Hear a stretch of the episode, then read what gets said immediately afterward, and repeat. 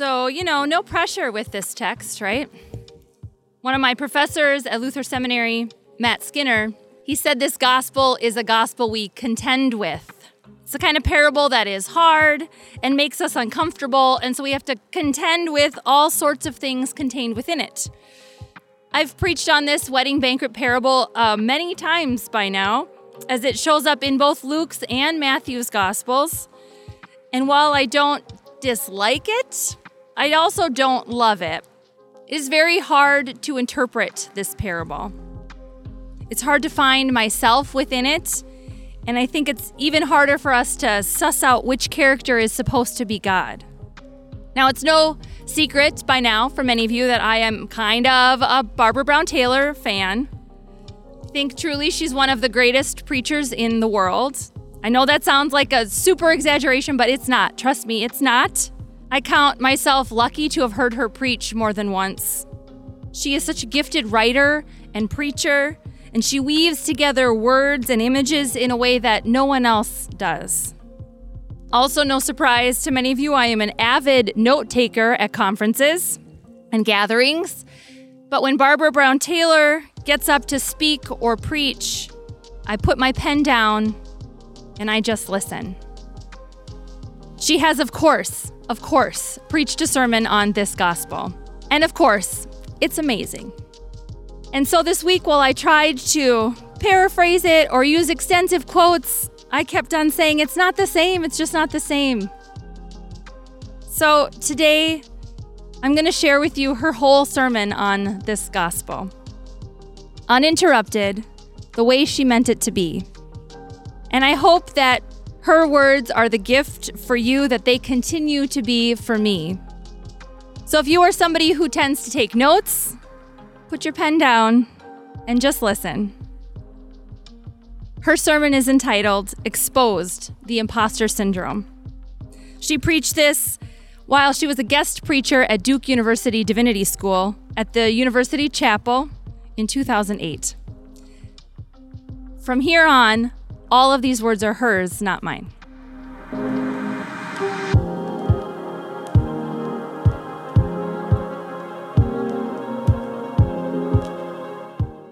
If Matthew and Luke had churches in my town, I would definitely go to Luke's church. Every time I visit Matthew's church, I sit near the door. Things are so clear cut for him. In his world, you are either a sheep or a goat, wheat or tare, a wise maiden or a foolish one.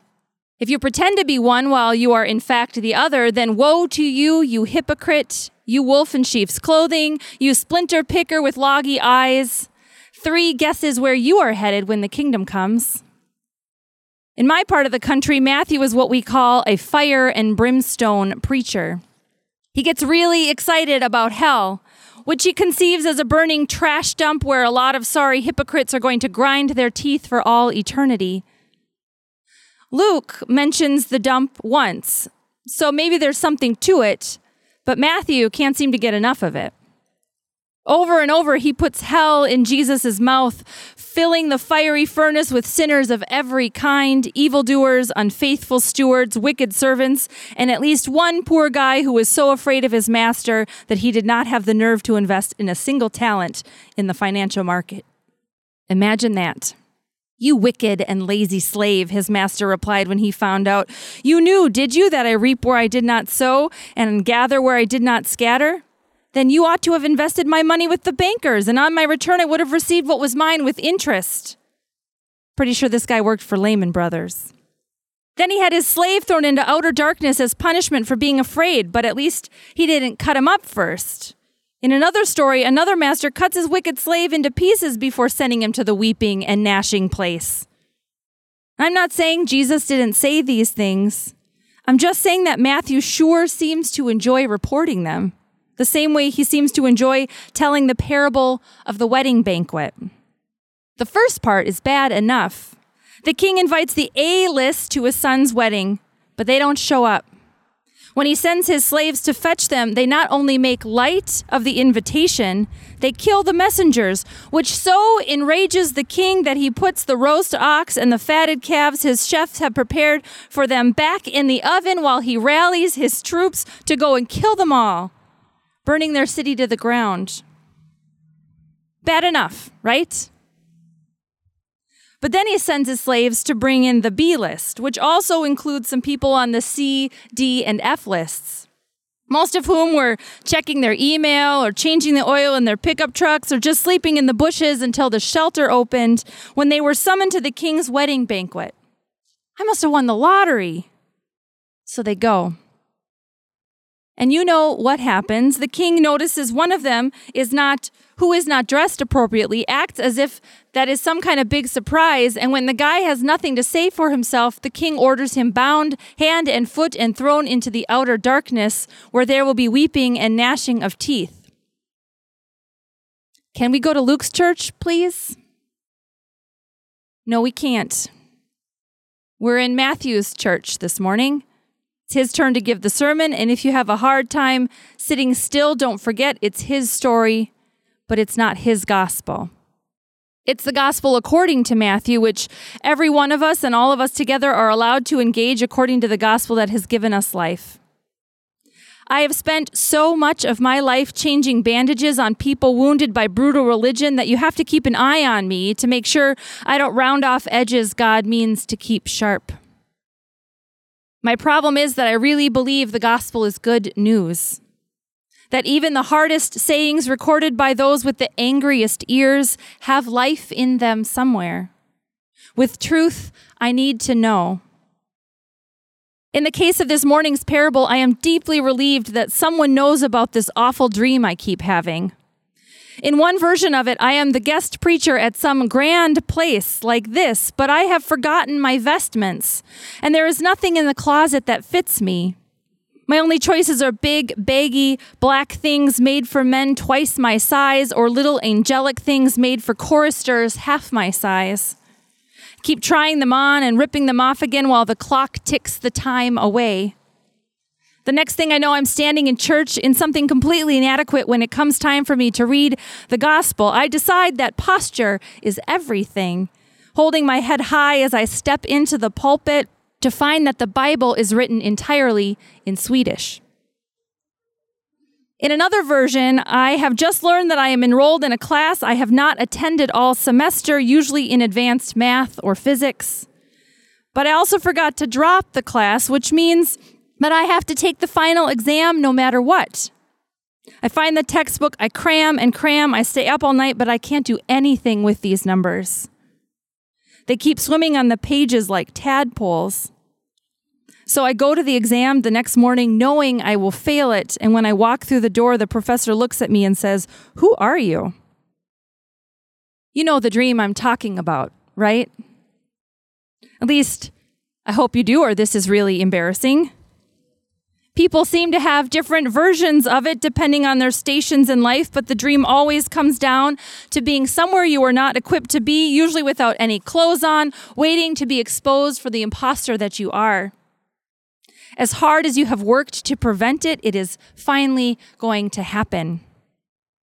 People are going to learn the truth about you that you are stupid, that you have no business being here, that you don't know the language or don't know which fork to use or don't remember the host's name, that your body really is as bad as you thought it was, that people really are looking at you and there is nothing in reach, nothing at all that you can use to cover yourself up. Whatever else Matthew was up to in this parable, he got that part right. Everyone else at the banquet seems to have gotten a memo that the underdressed guest has not. When the magnificent king approaches him with anger still radiating from his royal person over his first disastrously received effort at being generous, the underdressed guest has no time to think, much less get the textbook. Friend, the king says to him. A lousy translation. Buster works much better. Buster, the king says to him, how did you get in here with that without a wedding garment? Oh God, it's one of those dreams. Why do I think it's a dream? Because real people don't turn down a king's invitation to dinner, much less torture and kill the messengers who came to fetch them. Because once you have a whole ox and several fatted calves on serving platters, they won't keep while you wage war on a whole city, kill its inhabitants, and torch the place. Because who really expects someone nabbed in the middle of an oil change to have a clean wedding garment in the back of their truck? Jesus called it a parable, which is almost the same as a dream. It's not a once and for all story, it's a story you can walk around in. A story that wants a response from you, hopes for a response from you. One that changes as you change. So it is different the tenth time you hear it than it was at the first. Matthew was certainly looking for a response, but his reasons for recording the story don't exhaust our reasons for entering it. The king, the banquet, the dress code, the failure, the exposure of the failure, the judgment, the free fall into outer darkness. You know this story, don't you? You even know why it's no good to be a hypocrite. It really is deadly to keep two yous going the public you and the private you, the you you say you are and the you you act like, the you you dress like and the you you really are. You say you're an environmentalist, but you gobble energy like a suburban mall. You say, have a blessed day to the lady at the bank, and you pull into traffic like a demon straight from hell. You tell everyone who will listen how worried you are about public schools, about the people who are losing their homes, about the election, but you don't do anything about them. You say you will go to the vineyard, but you don't. Matthew seems to think that all this two-ness is about gaining advantage over other people, but I think that's circumstantial. When he wrote his gospel, he was dealing with religious people who were living high on widows' mites, who were using their theological educations, their institutional privileges, to climb up on top of other people. While that hypocrites club still has plenty of members, Matthew stays so busy with them that he seems to lose sight of the people whose two-ness has less to do with their inflated sense of their own worth than with their terrible fear they are worth nothing at all. It's just as deadly, this other hypocrisy. You look all pulled together, but you are really a wreck. You make a good salary, but you're on welfare in your heart. You can speak three languages. You have a college degree. You know what fork to use, and you still keep waiting for someone to come and arrest you to ask how you got in here when you cannot get a single word to pass your lips because you have been found out at last. You hold out your hands so the usher will have an easier time using them. You're scared of the outer darkness, but it's no surprise, really. It is where you always feared you belonged based on personal experience, I would have to say the only thing worse than the two-ness is waiting for someone to find out about it. The only thing worse than showing up in your dream with the wrong clothes or no clothes on at all is waiting for someone to notice. Then someone does. And while there can be real terror in that moment, especially if the noticer happens to be a very mad king, there can also be real relief in that moment because someone finally noticed your two-ness and now you don't have to pretend anymore. Someone was not fooled by your pretense. Someone has reached past the two yous to tap the real you on the shoulder. And even if he calls you Buster, the jig is up. Here's the good news. Because your two-ness has been exposed, your wholeness is a real possibility, perhaps for the first time. Because someone has paid attention to you long enough to notice what it was about you that didn't fit.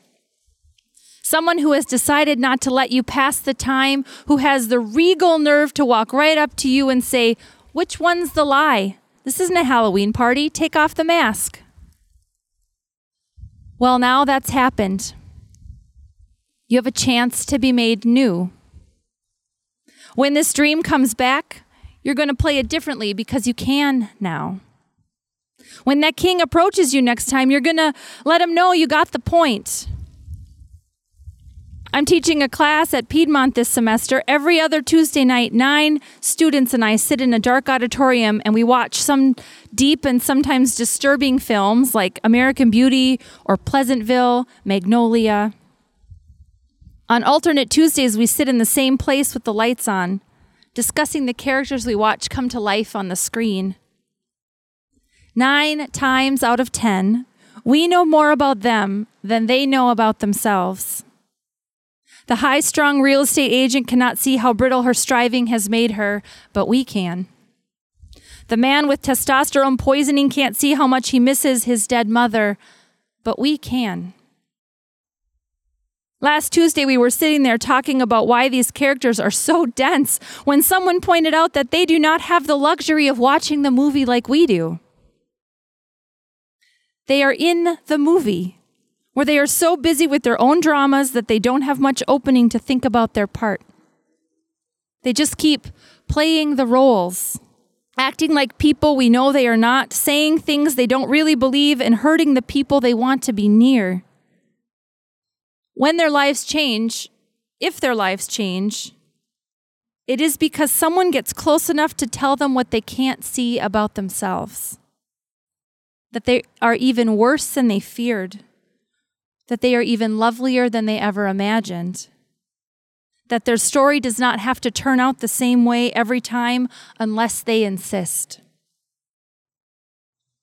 Since the characters are all different, so are the revelations that change their lives.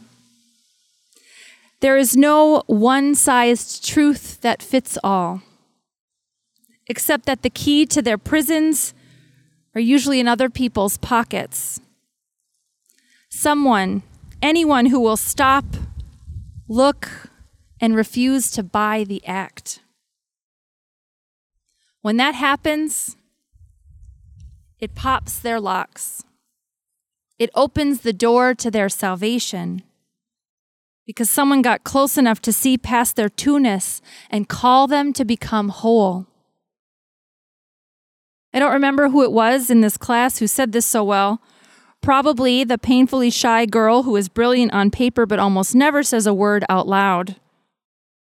Whoever it was, we got it.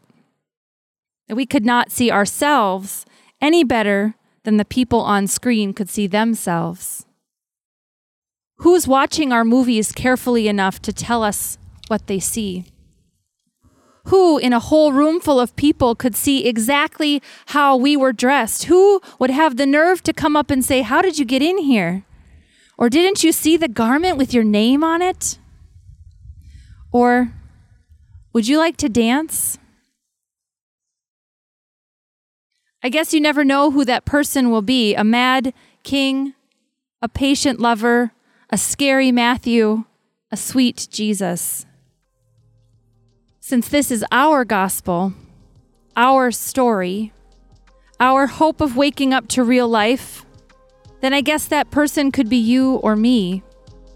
Dreaming God's dream as many times as it takes to put the fiery furnace out because everyone, and I mean everyone, is inside the banquet hall, dancing the night away. Amen.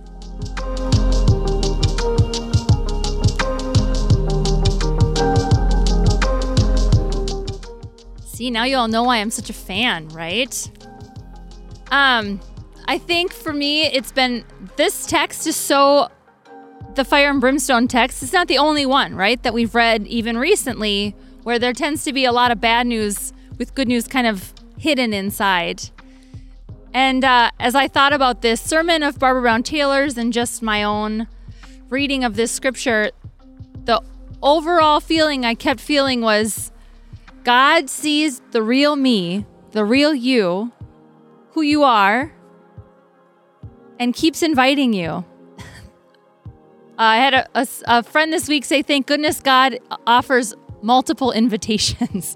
um, and I think that's the, the good news in this text is that even when we say no, and even when we get it wrong, and even when we show up with the wrong cloak on, uh, God still has a place for us at this big, wide, beautiful table that is the kingdom of God. And so that is the good news today. God sees you and invites you and loves you just as you are.